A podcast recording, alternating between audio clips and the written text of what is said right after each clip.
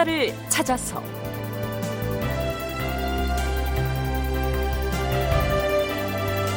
제 500편 김도련 노비 사건 조말생 그리고 세종의 용인술. 극본 이상락 연출 김창회.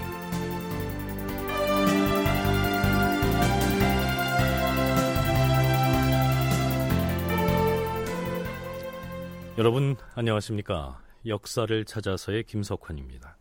지난 시간에 이어서 세종 8년에 일어났던 김도련 회례 사건을 다루겠는데요.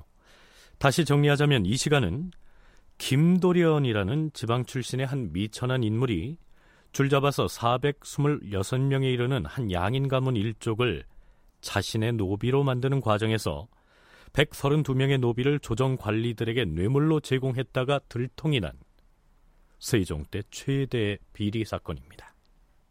임금이 명을 내려 노비 15명을 뇌물로 받은 우의정 조연은 황해도 수안에 부처하고 노비 10명을 뇌물로 받은 곡산 부원군 연사종은 강원도 인제에 부처하였으며 24명의 노비를 뇌물로 받은 병조판서 조말생은 직첩을 도로 빼앗고 충청도 회인에 부처하였다.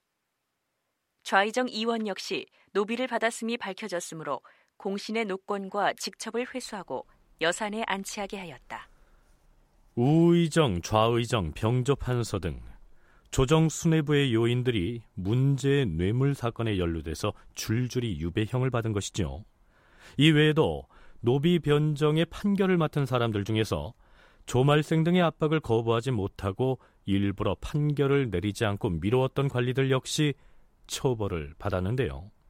그러나 앞에서 소개한 내용은 이 사건이 처음 터졌을 당시의 상황이었습니다. 이 사증을 함길도 행대감찰로 임명하니 지금 곧 함길도로 떠나 김도련 노비 사건의 내막을 낱낱이 조사하여 아래도록 하라. 이렇게 해서 진상조사가 이루어졌는데요. 50여 일 만에 다시 한양으로 돌아온 이사증의 보고 내용은 더욱 엄청난 것이었습니다. 노비를 뇌물로 받은 관리들은 물론 김도련이 뇌물로 바친 노비의 규모가 당초 알려진 것보다 훨씬 컸던 것이죠. 그 실상은 이미 지난 시간에 소개한 바가 있습니다. 문제는 이 희대의 노비 뇌물 사건에 연루된 관리들을 어떻게 처리하느냐 하는 것이었습니다. 이사증의 보고에 의해서 노비 뇌물 사건의 전모가 밝혀지자 대간의 탄핵 상소가 빗발치는데요. 이 상소문에는 비단 노비 사건뿐만이 아니고 그동안 저지른 부정과 비리의 내용들이 줄줄이 나열됩니다. 전하, 좌이정 이원은 공신으로서 자기 집안에 적지 않은 노비를 거느리고 있음에도 불구하고 김도련으로부터 네 명의 노비를 뇌물로 받았사옵니다. 그 문제는 이미 사헌부의 탄핵을 받아들여서 직첩을 회수하고 지방에 부처하지 아니하였소. 그 외에도 이원은 수차에 걸쳐서 남에게 물품을 증여받았사오며 탐욕을 부리고 청렴하지 못한 행동을 했음이 드러났사옵니다. 그것은 이미 사면령을 내리기 이전에 있었던 일이라 문제를 삼지 않아도 될 것이오. 하오나 내은달이란 자의 딸을 첩으로 삼은 사실은 용서할 수 없사옵니다. 지난 무술년엔 이원과 홍여방이 부자 상인이었던 내은달의 딸을 서로 첩으로 드리려고 다투다가 일이 발각되어 탄핵을 받았사옵니다. 태종께서 그들이 모두 대신임으로 특별히 용서하여 문제 삼지 아니하고 내은달의 딸을 궁중에 머무르게 하면서 명령이 있을 때까진 다른 사람에게 시집까지 못하게 하셨사온데 태종께서 승하하시고 겨우 졸곡을 지내자마자 이원은 임금의 명령을 어기고 그 여자를 첩으로 삼았사옵니다. 이는 공신이자 임금의 수족과 같은 대신으로서는 해서는 아니 될 일이옵니다. 이미 태종의 명을 거역한 것으로 그 죄악이 지중하온데 그 사실을 추궁하여 신문하자 사실대로 대답하지 아니하였을 뿐 아니라 태종 대왕으로부터 그러한 지시를 받은 일도 없다 하여 또다시 임금을 속였사옵니다. 이처럼 부도스러울 수가 없사옵니다. 바라옵건대 법에 의하여 철저히 징계하시옵소서.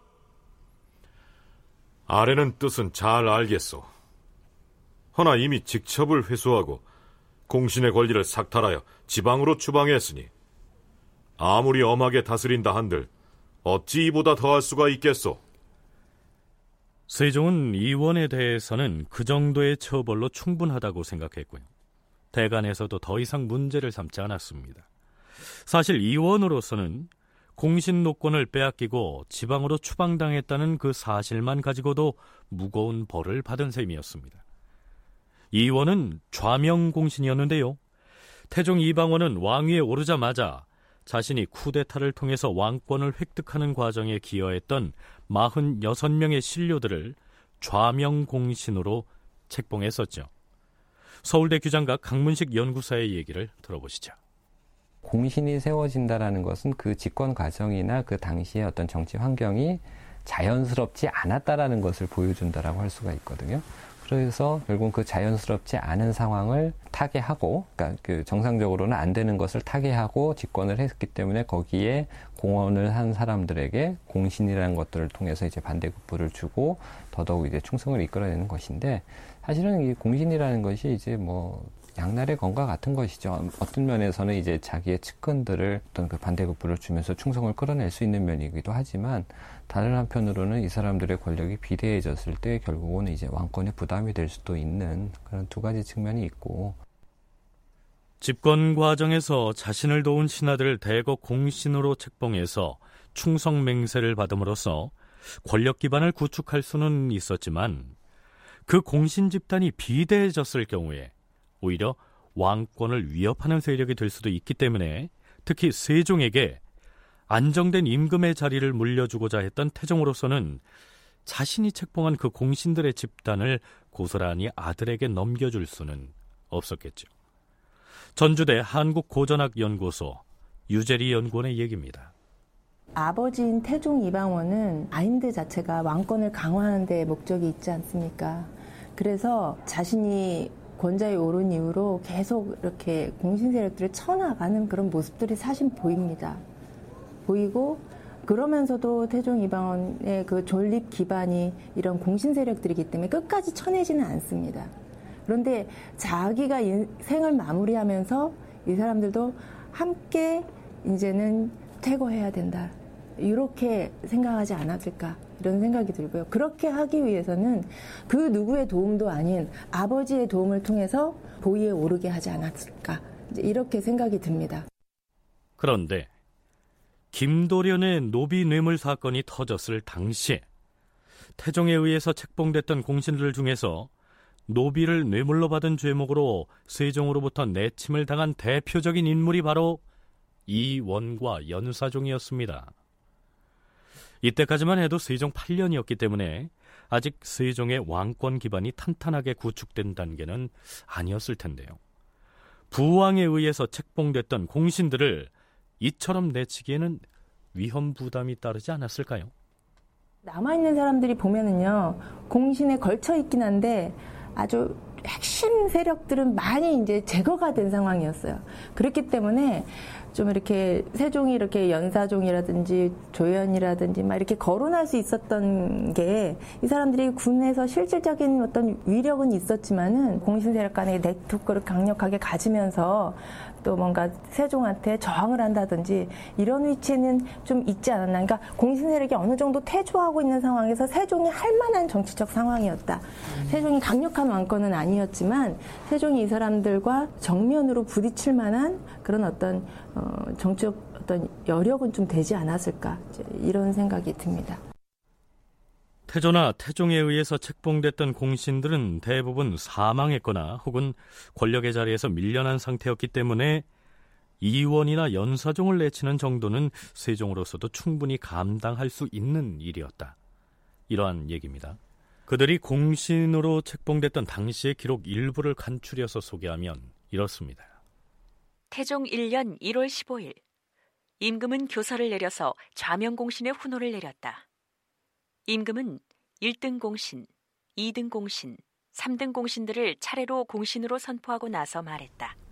잠찬 문화부사 조박과 권근, 3사 좌사 조은, 좌승지 이원, 우승지 이승상, 대장군 연사종 등 22명은 정상을 바쳐 과인을 협찬하였으므로 4등 공신으로 임명하노라.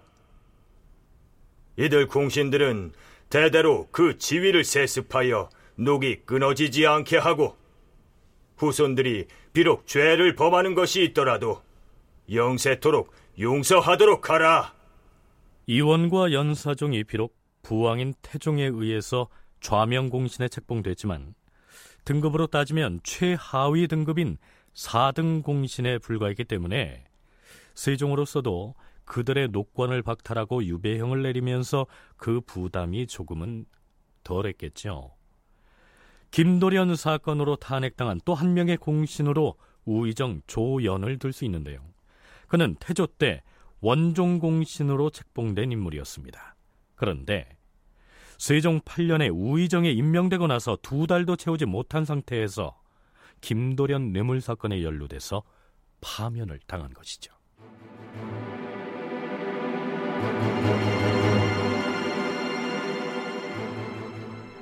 네, 공신 얘기가 나온 김에 한 가지를 더 생각해 보겠는데요. 태조나 태종과는 달리 세종은 32년간이나 재위하면서도 단 한 명의 공신도 책봉하지 않았습니다. 왜 그랬을까요?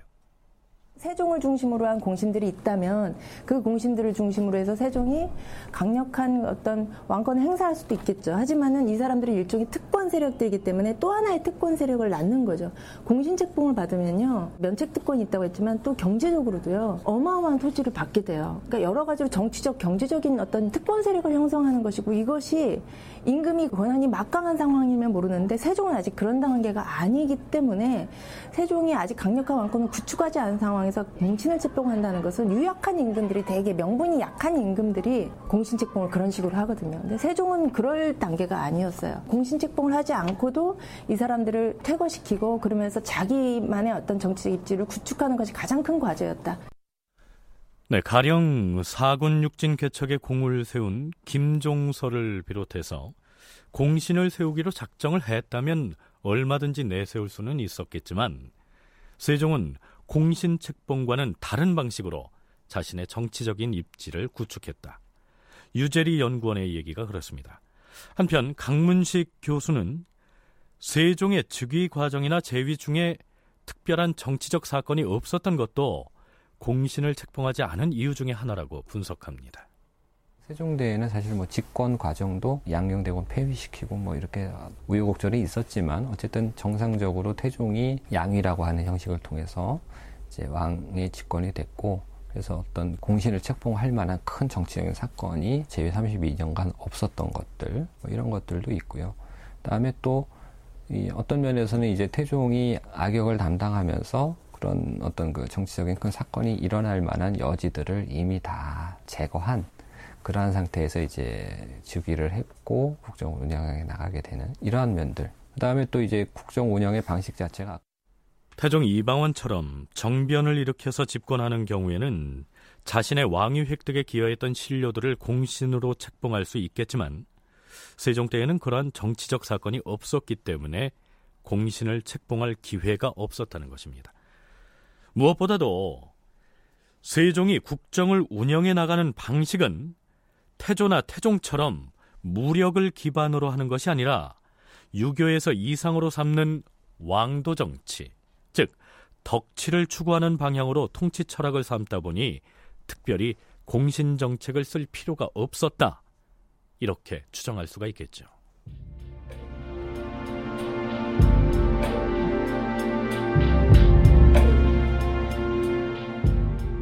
좌의정과 우의정을 모두 김도련 노비 뇌물 사건으로 탄핵해 지방으로 내쳤으니 세종으로서는 이 정승 자리를 오랫동안 비워둘 수가 없었겠지요. 지신사는 들어오시오. 예, 전하. 좌의정과 우의정이 모두 노비 회례 사건으로 지방에 부처됐는데 정승 자리를 오래 비워둘 수는 없는 일 아니오. 그러하옵니다, 전하. 정승의 직임을 맡길 만한 사람을 생각해 두셨사옵니까? 음. 영돈령 부사가 어떨까 하오? 영동령 부사라면 유정현을 이름이옵니까? 그렇소. 하오나 그는 너무 연로하여 정승의 직임을 수행하기가 어려울 것이라 사료되었고 뿐만 아니오라 이미 영의정을 지낸 바 있사오며 나이가 많다는 것 말고 또 다른 문제가 있는 것이요. 대간에서 유정연의 고신에 서경을 쉬해 줄 것인지도 의문이옵니다. 과인이 생각한 바가 있으니 영돈령 부사 유정현을 좌의정으로 임명하는 교지를 작성해 올리시오. 예, 주상 전하. 이때 유정현의 나이가 72살이었습니다. 선시간에 세종이 김도련 노비 사건을 기화로 해서 태종 때부터 권력을 누려온 구신들을 밀어내고 새로운 인물을 등용해서 자신의 권력 기반을 구축하려고 했다. 이러한 분석을 했었는데요. 좌의정 이원을 내친 그 자리에다 역시 태종 때부터 벼슬을 해왔을 뿐만 아니라 세종 때에 들어서도 이미 영의정까지 지낸 바 있는 유정현을 앉힌다. 자, 이건 좀 어울리지 않는 인사로 보이지 않습니까? 더구나 전직 좌의정과 우의정이 뇌물 사건으로 물러난 마당에 덕망 있고 청렴한 사람을 새로운 정승으로 임명해야 할 텐데요. 유정현이 그러한 사람이었느냐? 그건 또 아니었습니다. 아닌 게 아니라 전하, 영동령 유정현의 고신에 대간에서 서경을 거부하고 있사옵니다. 대관에서 서경을 하지 못하겠다는 연유가 무엇이오? 대간의 의논 결과 무리하게 재물을 모아 백성들에게 고통을 주었다는 이유를 들고 있사옵니다. 그 문제라면 영돈령 부사에게 직접 과인한테 와서 해명을 하라고 이러시오. 예, 주상 전하. 여기에서 대간이 고신의 서경을 해주지 않는다라고 했는데요. 이 고신이란 관원에게 품계와 관직을 임명할 때 주는 사령장입니다. 쉬운 말로 하면 임명장이죠. 임금이 임명장을 작성해서 교지를 내리면 사헌부의 대간이 그 임명장에 서명을 해줘야 임명 절차가 끝나는데 임금의 임명장에 동의를 해서 서명을 해주는 것을 서경이라고 얘기합니다. 그런데 유정현을 좌의정으로 임명하겠다는 세종의 고신에 대해서 대간이 서경하기를 거부했다. 이러한 얘기죠. 결국 당사자인 유정현이 임금에게 해명을 합니다. 주상 전하, 좌의정 자리에 있었던 이원은 다른 공신과 비할 수가 없는 사람이오며 우의정이었던 조연 역시 공신이자 왕실에 가까운 집안이옵니다. 하운데 전하께서는 그들이 청렴하지 못하였다 하여 지방으로 추방하시었고 비어있는 좌의정 자리에 늙은 신을 임명하였사옵니다.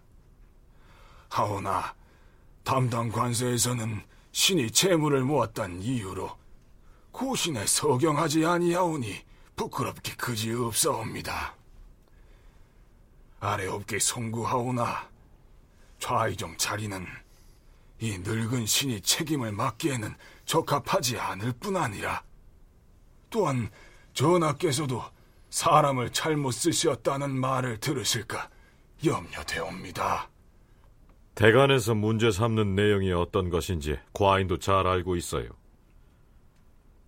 경이 그동안 양곡을 꿔주고 이자를 받는 것을 두고 한 말인데 나라 사람들이 모두 다 하고 있는 일이 아니오. 서원부에서는 아마도 경이 본씨 성격이 과격한 탓에 양곡을 거둬들일 때 강압적으로 독촉했으리라 생각해 그러는 것이니 경은 혐의스럽게 여기지 말고 좌의정에 취임하도록 하시오. 결국 세종은 사헌부에 명을 내려 유정현의 고신에 서경을 하게 합니다. 자, 이보다 2년여 전 유정현이 영의정 벼슬을 하고 있던 당시로 거슬러 올라가 볼까요? 세종 6년 1월 29일 전 판부사 정혁의 집 종이 영의정 유정현의 장리돈을 꾸어서 썼는데 흉년이 든 데다 가난하고 궁핍하여서 미처 갚지 못하였다. 그러자 유정현은 아랫사람들을 그 집에 보내어서 그의 가마와 솥단지 등 속을 모조리 빼앗아 갔다. 정혁이 효령대군을 찾아가서 유정현으로부터 가마와 솥을 돌려받게 해달라고 청하였다. 그러자 효령대군이 유정현의 아들 유장을 불러 말하였다. 내 아비의 지위가 영의정에 이르러 나라에서 녹을 받는 것이 적지 아니하고 또한 주상의 백성을 아끼어서 그들을 구휼하여 주는 것이 직분이거늘 어찌 궁핍한 종놈의 솥과 가마를 빼앗아 갈 수 있단 말이냐? 수상의 지위에 있는 자가 이래서야 쓰겠느냐? 만일 돌려보내지 아니하면 내가 솥단지를 떼어간 너희 집 아래 것들을 잡아다가 엄하게 때리고 임금에게 아를 것이니 너는 돌아가 너의 아비에게 그리 고하라. 아들 유장이 말하기를 저의 아비가 저의 말을 듣지 아니한 지 이미 오래되었으니 다른 사람을 시켜서 고하는 것이 좋을 줄로 아옵니다라고 하였다. 유정현의 성질이 심히 인색하여 추호도 남에게 베푸는 일이 없고 이로써 부자가 되어 곡식을 쌓아둔 것이 7만여 석이나 되었다. 백성들은 원망하기를 비록 굶어 죽을 망정 다시는 영의정의 장리는 꾸어 쓰지 않겠다라고 하였다. 한마디로 말해서 유정현은 인정사정 봐주지 않는 고리대금업자였던 것입니다. 그런 그에게 세종이 좌의정을 맡긴 것을 보면 두고두고 자기 사람으로 삼기 위해서가 아니고 과도기에 임시로 정승 자리를 맡겼다고 보는 것이 옳겠지요. 아닌 게 아니라 유정현은 몇 달 뒤에 곧 좌의정 자리에서 물러났다가 세상을 떠납니다.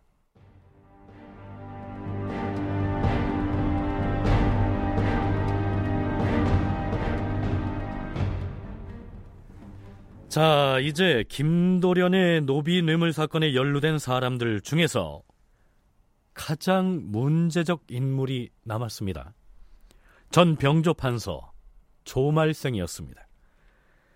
이사중의 조사 결과 조말생은 당초에 알려졌던 것보다 더 많은 36명이나 되는 노비를 뇌물로 받은 것으로 밝혀졌던 것입니다. 전하, 사원부 집이 정연히 아래옵니다.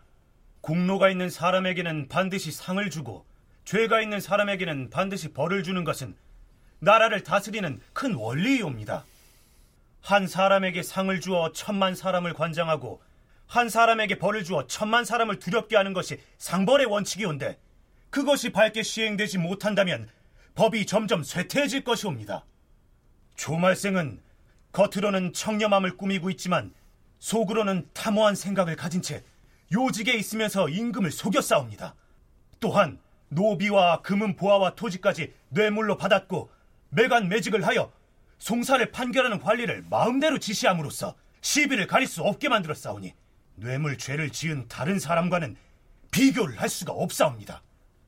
전하께서는 이런 자를 형률로 처단하지 않으시고 다만 먼 지방으로 귀양만 보내시니 이것은 신민을 실망시킬 뿐만 아니라 실로 국법에도 어긋나옵니다. 바라옵건데 전하께서는 형률에 의거하여 죄를 논단하시옵소서. 이미 조말생은 직첩을 회수해 지방으로 내쫓았으니 더 이상 거론하지 말라. 신 대사원 권도가 아래옵니다. 전일에 조말생을 죽이지 않으시겠다는 교지를 받잡고 동료들에게 말하였더니 이구동성으로 말하길 율문에 의하면 뇌물을 받은 것이 여든관이 되면 교영에 처해야 한다고 하였사옵니다. 조말생의 죄는 이전에 저지른 범죄와 증여받은 노비 중에 횟수가 명확하지 않은 노비를 제외하고 계산하더라도 작물이 무려 780관이나 되옵니다.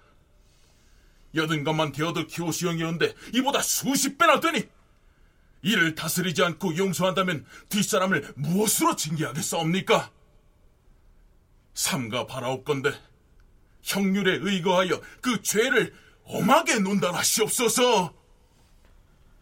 음, 경등이 법에 의거해 아뢰니 과인이 어찌 그러다고 하겠소.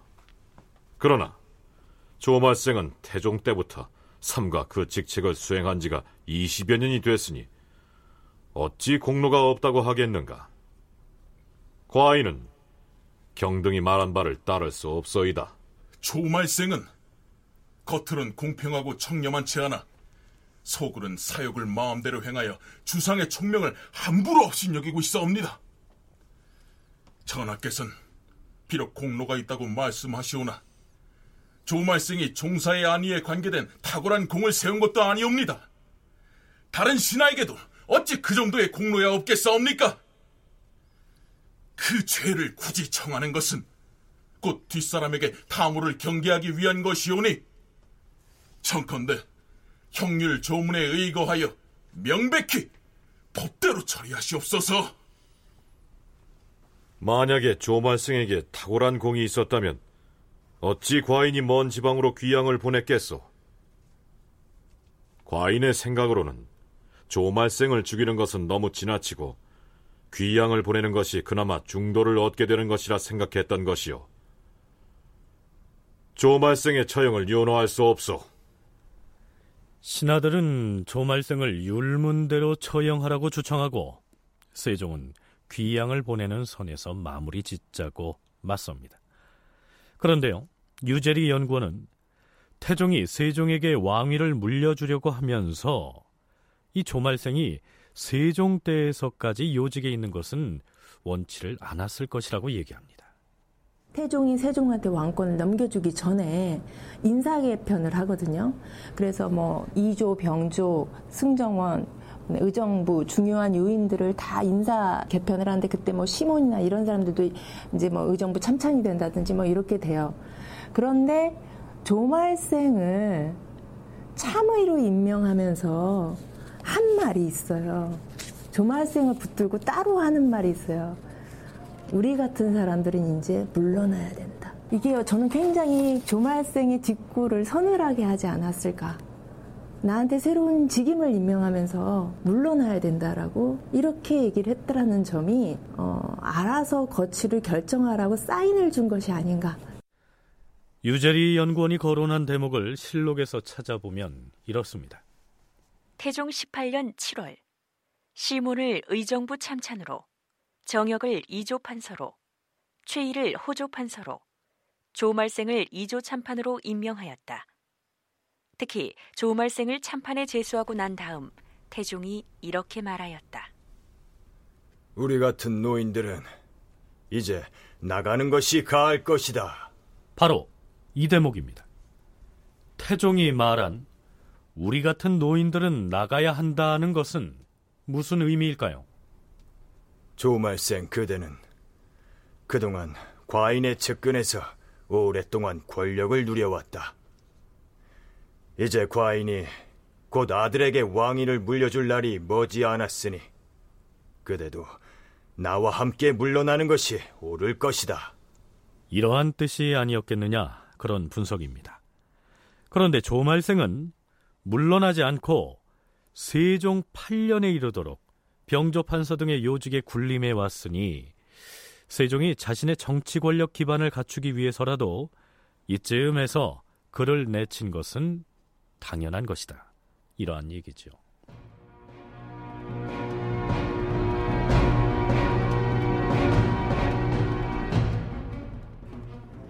그런데 애당초 세종이 조말생과 함께 좌의정 이원, 곡산 부원군 연사종, 우의정 조연 등의 직첩을 회수하고 귀양 보내면서 여러 신하들을 모아놓고 했던 말을 상기할 필요가 있습니다. 옛사람의 말 중에 오랫동안 정병을 잡고 있으면 안 된다는 말이 있지요. 이제 생각하니 그 말이 이해가 갑니다. 대체로 모든 관원을 임명함에 있어서 임금이 그 사람을 잘 알지 못하기 때문에 정무를 맡은 대신에게 이것을 위탁하는 것이며 대신 이 사람을 쓰는 것은 반드시 과거부터 알던 사람을 쓰게 되는 것이지요. 그러므로 정병을 오래 잡으면 아무리 마음을 정직하게 가지는 사람일지라도 사람들로부터 정시를 행사한다는 의심을 받는 것은 자연스러운 이치입니다. 조말생은 지신사에서부터 병조 판서까지 10여 년간이나 정병을 잡았으니 그렇게 오랫동안 권좌에 있었던 사람을 찾기가 어렵지요. 그 결과 과연 오늘과 같은 사건이 발생하고 만 것이요.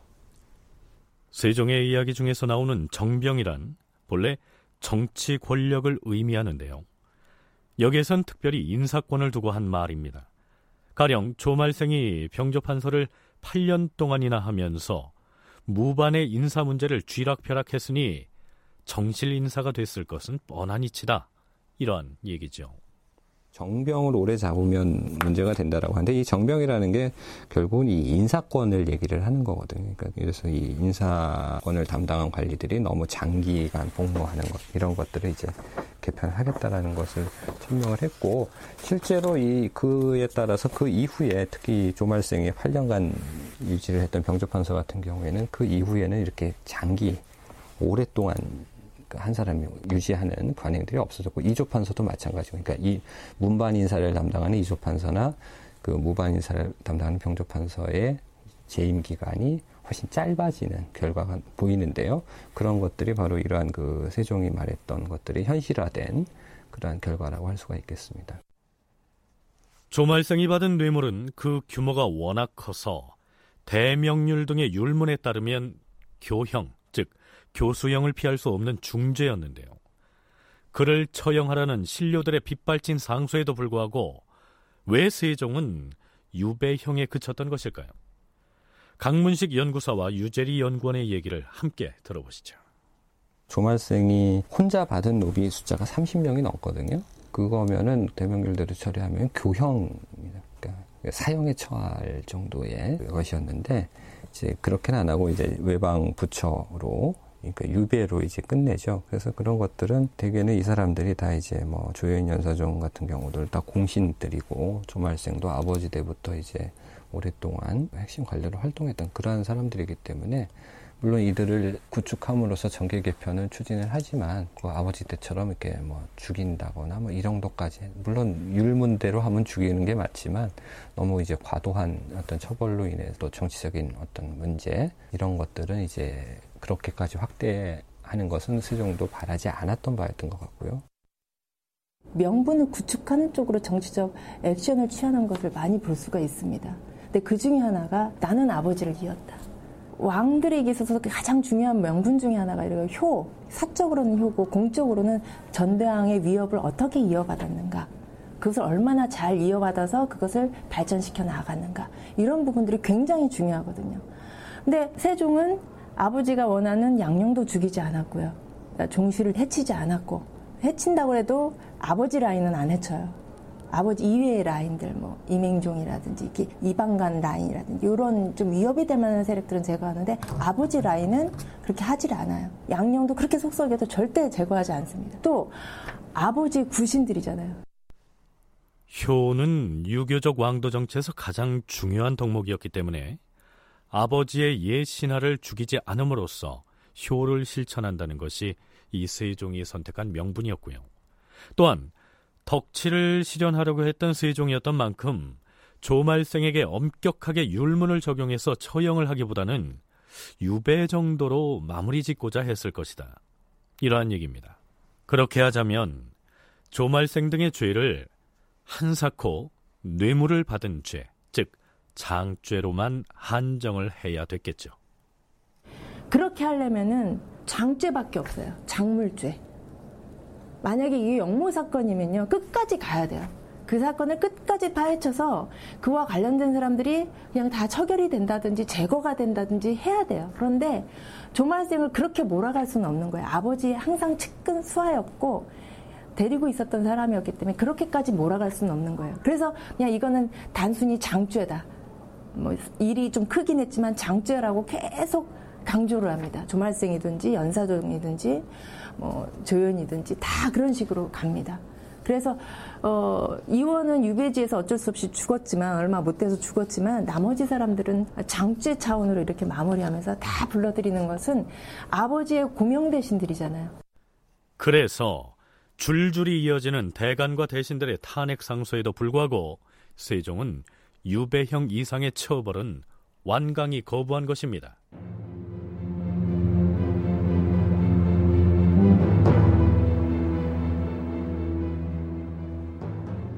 그렇다면 전대미문의 대규모 노비 뇌물 사건 연루자들에 대해서 세종이 내린 이 유배형이라는 형벌은 잘 지켜졌을까요?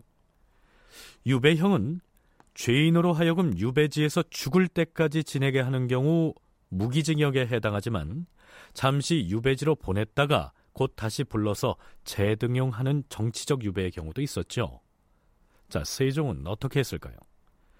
김도련 사건 연루자들이 실제로 유배 생활을 시작한 지 고작 한 달도 채 지나지 않았던 세종 8년 7월, 세종은 갑자기 사헌부에 이러한 명령을 내립니다. 지금 유배지에 안치되어 있는 전 우의정 조연과 곡산 부원군 연사정을 당장 석방하시오. 그러자 사헌부 장령 이한경 등을 비롯한 대관들이 펄쩍 뜁니다. 주상 전하! 조영과 연사정이 범한 죄는 조말생에게 비하면 물론 차이가 있어옵니다.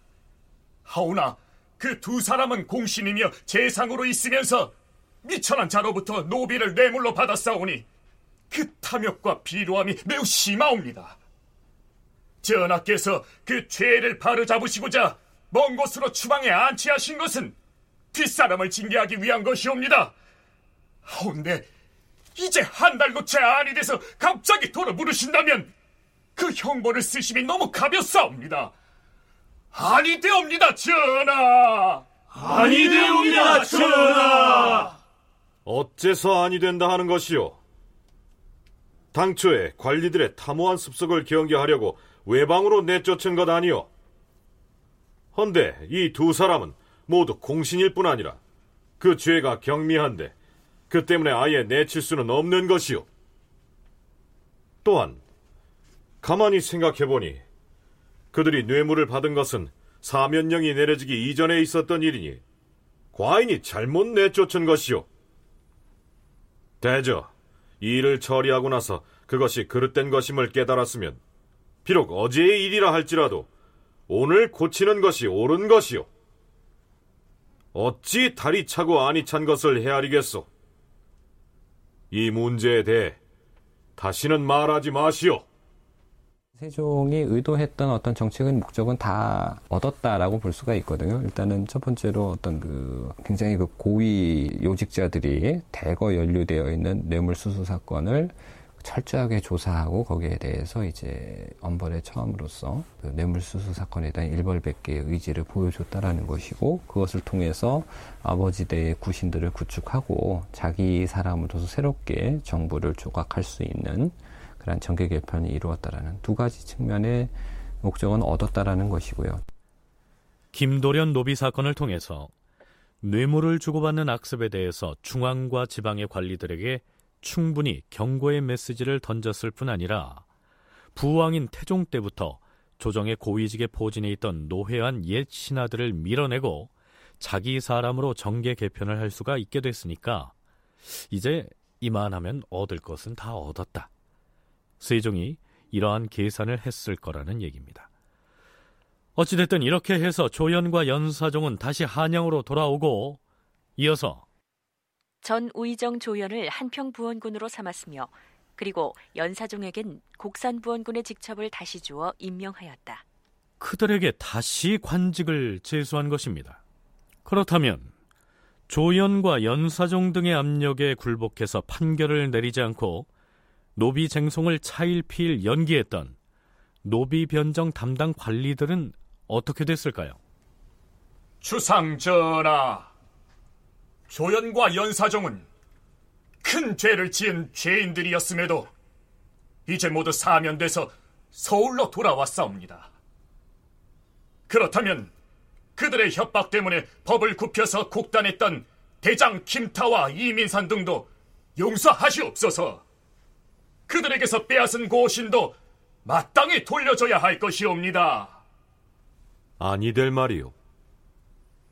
자고로 신하는 사사로운 정에 휘둘려서는 아니 되는 법이거늘 어찌 사적인 정에 휘둘려 법을 굽히고 또한 압력을 받은 사실을 은닉한 채 아래지 않은 죄를 용서할 수 있다는 말이오.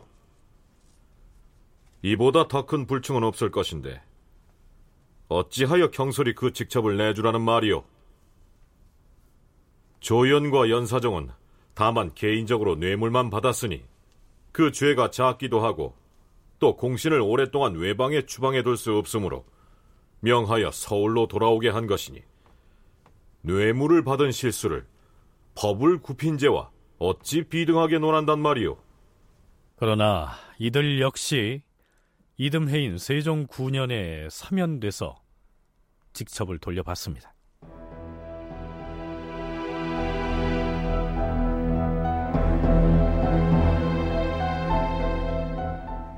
자, 이제 조말생의 경우를 살펴볼까요? 사건이 일어난 지 4년 뒤인 세종 12년 4월 14일 임금이 조말생의 직첩을 도로추라고 명하였다. 조말생이 오랫동안 권력을 잡고서 벼슬과 옥사를 팔아 많은 뇌물을 받았으므로 탐호죄에 걸려서 그 직첩을 거두고 밖으로 내친 지 몇 해가 되었는데 지난해에 이미 임금이 은혜를 베풀어 서울 바깥에서 자유롭게 살라는 명을 내리더니 이제 다시 이러한 명이 내려지니 사람들이 모두 놀라워하였다. 결국 세종은 조말생마저 사면함으로써 다시 한양으로 불러올리라는 어명을 내립니다. 그러자 그의 부당함을 지적하는 목소리가 사방에서 터져 나옵니다. 주상 전하, 신등이 듣자 없건데 여자가 염치가 없으면 남편을 못 쓰는 통발처럼 버리고 조정의 신료가 염치가 없으면 임금을 헌 비녀처럼 버린다고 했사옵니다. 이렇듯 염치에 도가 없어져 버린다면 나라에서 무엇을 경계로 삼겠사옵니까? 신등은 조말생이 일찍이 타무죄를 범하여 가볍게 용서하지 못할 것으로 여기고 상소를 갖추어 거듭거듭 청하여 싸우나 윤허를 받지 못한 탓에 분한 마음과 절박함을 차마 이기지 못하겠사옵니다. 조말생은 김도련에게 노비를 받은 죄뿐만 아니라 그 외에도 뇌물을 받은 죄가 열 가지가 넘사옵니다. 이미 드러난 일만으로도 죽음을 면치 못할 것이오며 감추고 드러나지 않은 것은 또 얼마인지 알 수가 없는 지경이옵니다. 신등은 생각하건대 나라를 개국한 이래 조말생과 같이 탐호한 신하는 일찍이 없었사옵니다. 특별히 주상전하의 은혜를 입어 유배지에서나마 목숨을 보존하는 것도 신등에게는 오히려 실망스러운 일이온데 어찌 오늘날 이처럼 관대한 은전이 있을 줄을 알았겠사옵니까? 주상전하! 또한 조말생은 개국 원은도 아니며 공신도 아니므로 특별히 관대함을 베풀 이유도 없사온즉 진실로 용서해서는 아니 되옵니다.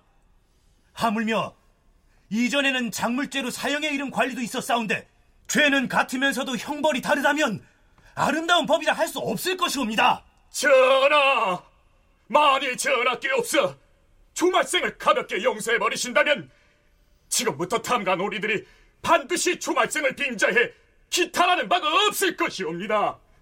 엎드려 바라옵건대 전하께서는 앞서 상수에 청한 것을 굽어줘 주시고 조말생에게 직첩을 도로주라는 명을 급히 거두시어 종신토록 벼슬 자리에 서지 못하게 해 후세를 징계하시옵소서. 징계하시옵소서. 과인은 경들의 주청을 윤호하지 않을 것이요. 아무리 신하들의 상소와 상언이 빗발쳐도 세종은 조말생에 대한 사면령을 거두어들이지 않습니다. 사헌집이 이견기와 장령 송기 그리고 지평 양수 등이 임금에게 나아가 아뢰기를 무려 11차례나 하였으나 임금은 윤허하지 않았다.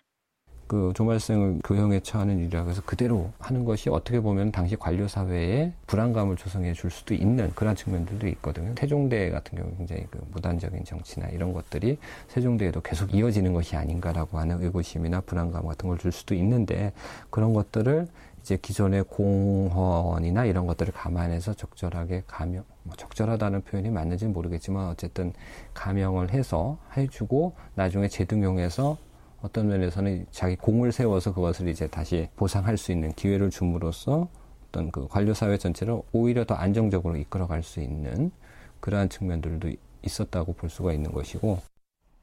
거기에 한술 더 떠서 세종 15년 1월. 조말생을 함길도 관찰사로 임명하노라. 어, 조말생을 관찰사로? 아유 어찌 이럴 수 전하의 중지인에게 관찰사라니 이건 아니 될 일이야 하지만 대간이나 여타 대신들의 반대에도 세종은 아랑곳하지 않습니다. 그런데 여기에서 생각해 볼 점은 세종이 왜 무리다 싶을 정도로 조말생에 대한 사면을 강행했고 하필이면 그를 함길도 관찰사로 임명했을까 하는 점입니다. 이미 우리 프로그램에서 상세하게 다뤘던 육진 개척 과정 기억하실 텐데요.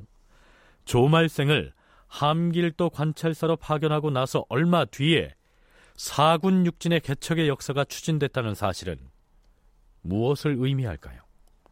초반에 즉위했을 때 가장 약한 부분 중에 한 부분이 이 군무 쪽이 아니었나 이런 생각이 듭니다. 자신 없는 부분이기 때문에 도움이 굉장히 필요해요. 그래서 조말생의 도움을 상당히 많이 받았습니다. 사실 인사를 개편할 때나 이럴 때 조말생의 도움을 받은 흔적들이 좀 보입니다. 여기저기에서. 그래서 요소 요소에 조말생을 사용할 필요가 있었다라고 생각이 들고 또 북방 쪽도 세종이 가장 위대한 위협이 무엇이냐라고 나중에 자체적으로 이렇게 회고를 할 때 사실은 사군육진을 얘기를 합니다. 그 부분이 자신의 어떤 일생일대 업적 중에 가장 큰 부분으로 파악을 하고 있더라고요. 이 무렵에 세종은 이미 북방 영토 개척의 큰 그림을 그리고 있었는데요. 이 조말생을 재등용해서 함길도로 파견함으로써 군사적인 업무에 다소 취약했던 자신의 식견을 보완하고자 했을 것이다. 이렇게 추정할 수가 있겠죠.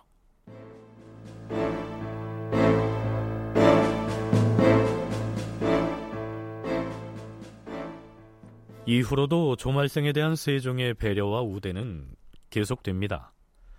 조말생은 함길도 관찰사 자리를 김종서에게 넘기고 중앙조정으로 돌아온 뒤에도 예문관 대제학 등으로 예우를 받죠. 그런데 흥미로운 대목이 있습니다. 세종 20년 10월 20일 당시 예문 대제학이었던 조말생은 나이가 70에 가까웠는데요.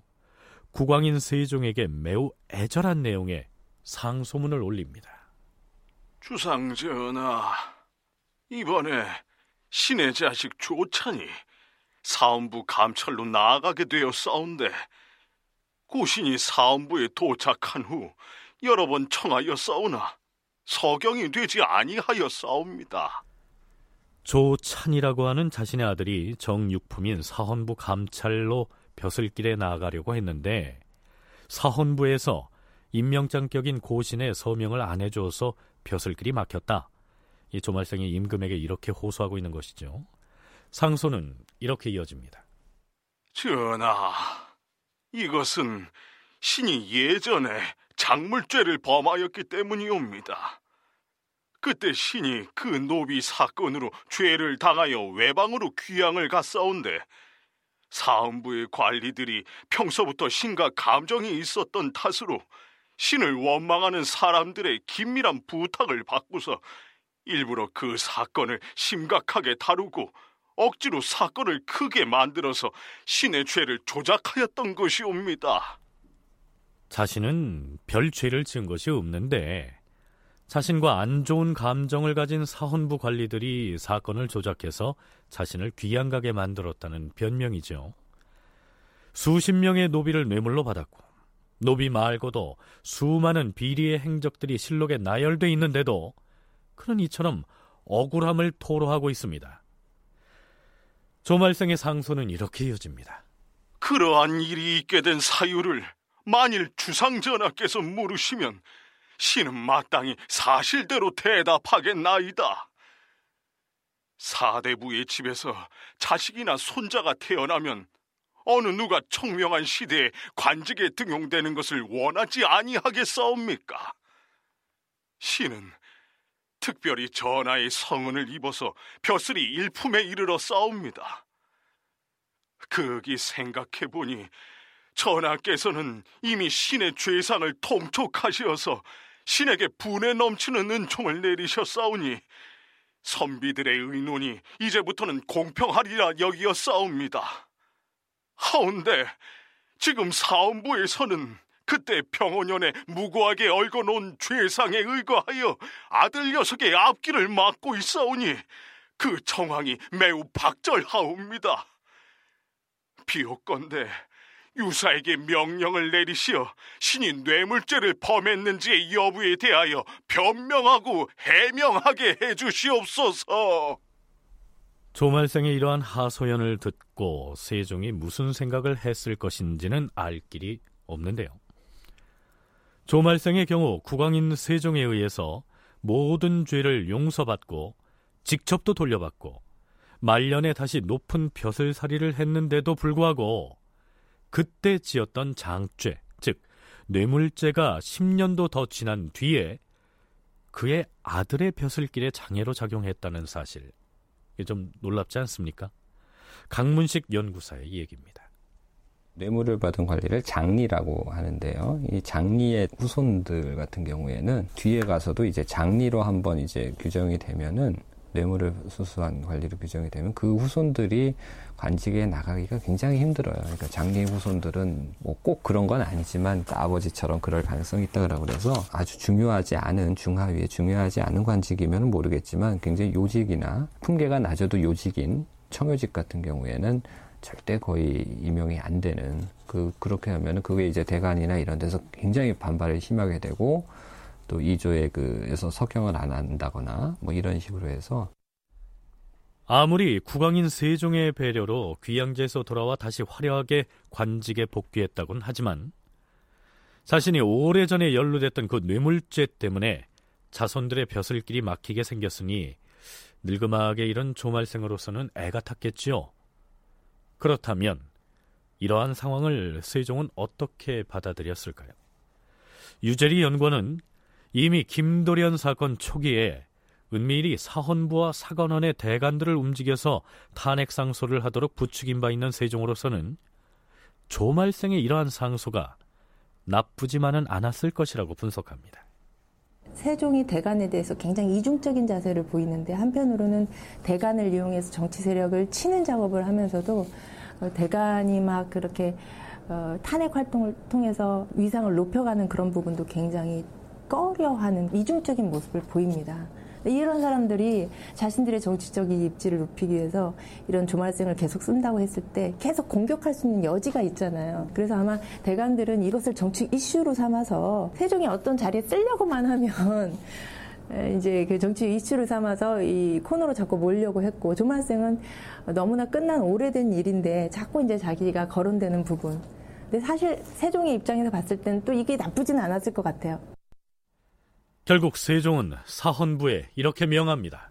사헌부에서는 사헌부 감찰 조찬의 고신에 서경하도록 가라. 이렇게 되면 조말생도 그의 아들 조찬도 임금에게 충성을 다하겠지요. 다큐멘터리 역사를 찾아서 다음 주 이 시간에 계속하겠습니다.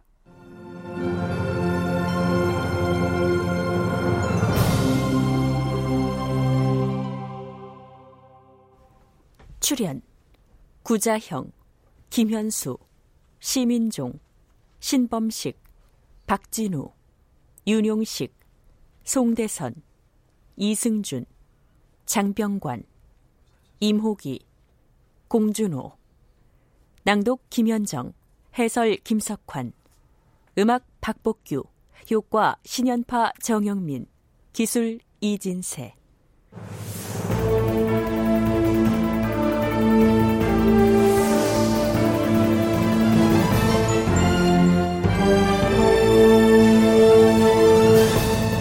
다큐멘터리 역사를 찾아서 제500편 김도련 노비 사건 조말생 그리고 세종의 용인술 이상락 극본 김창회 연출로 보내드렸습니다.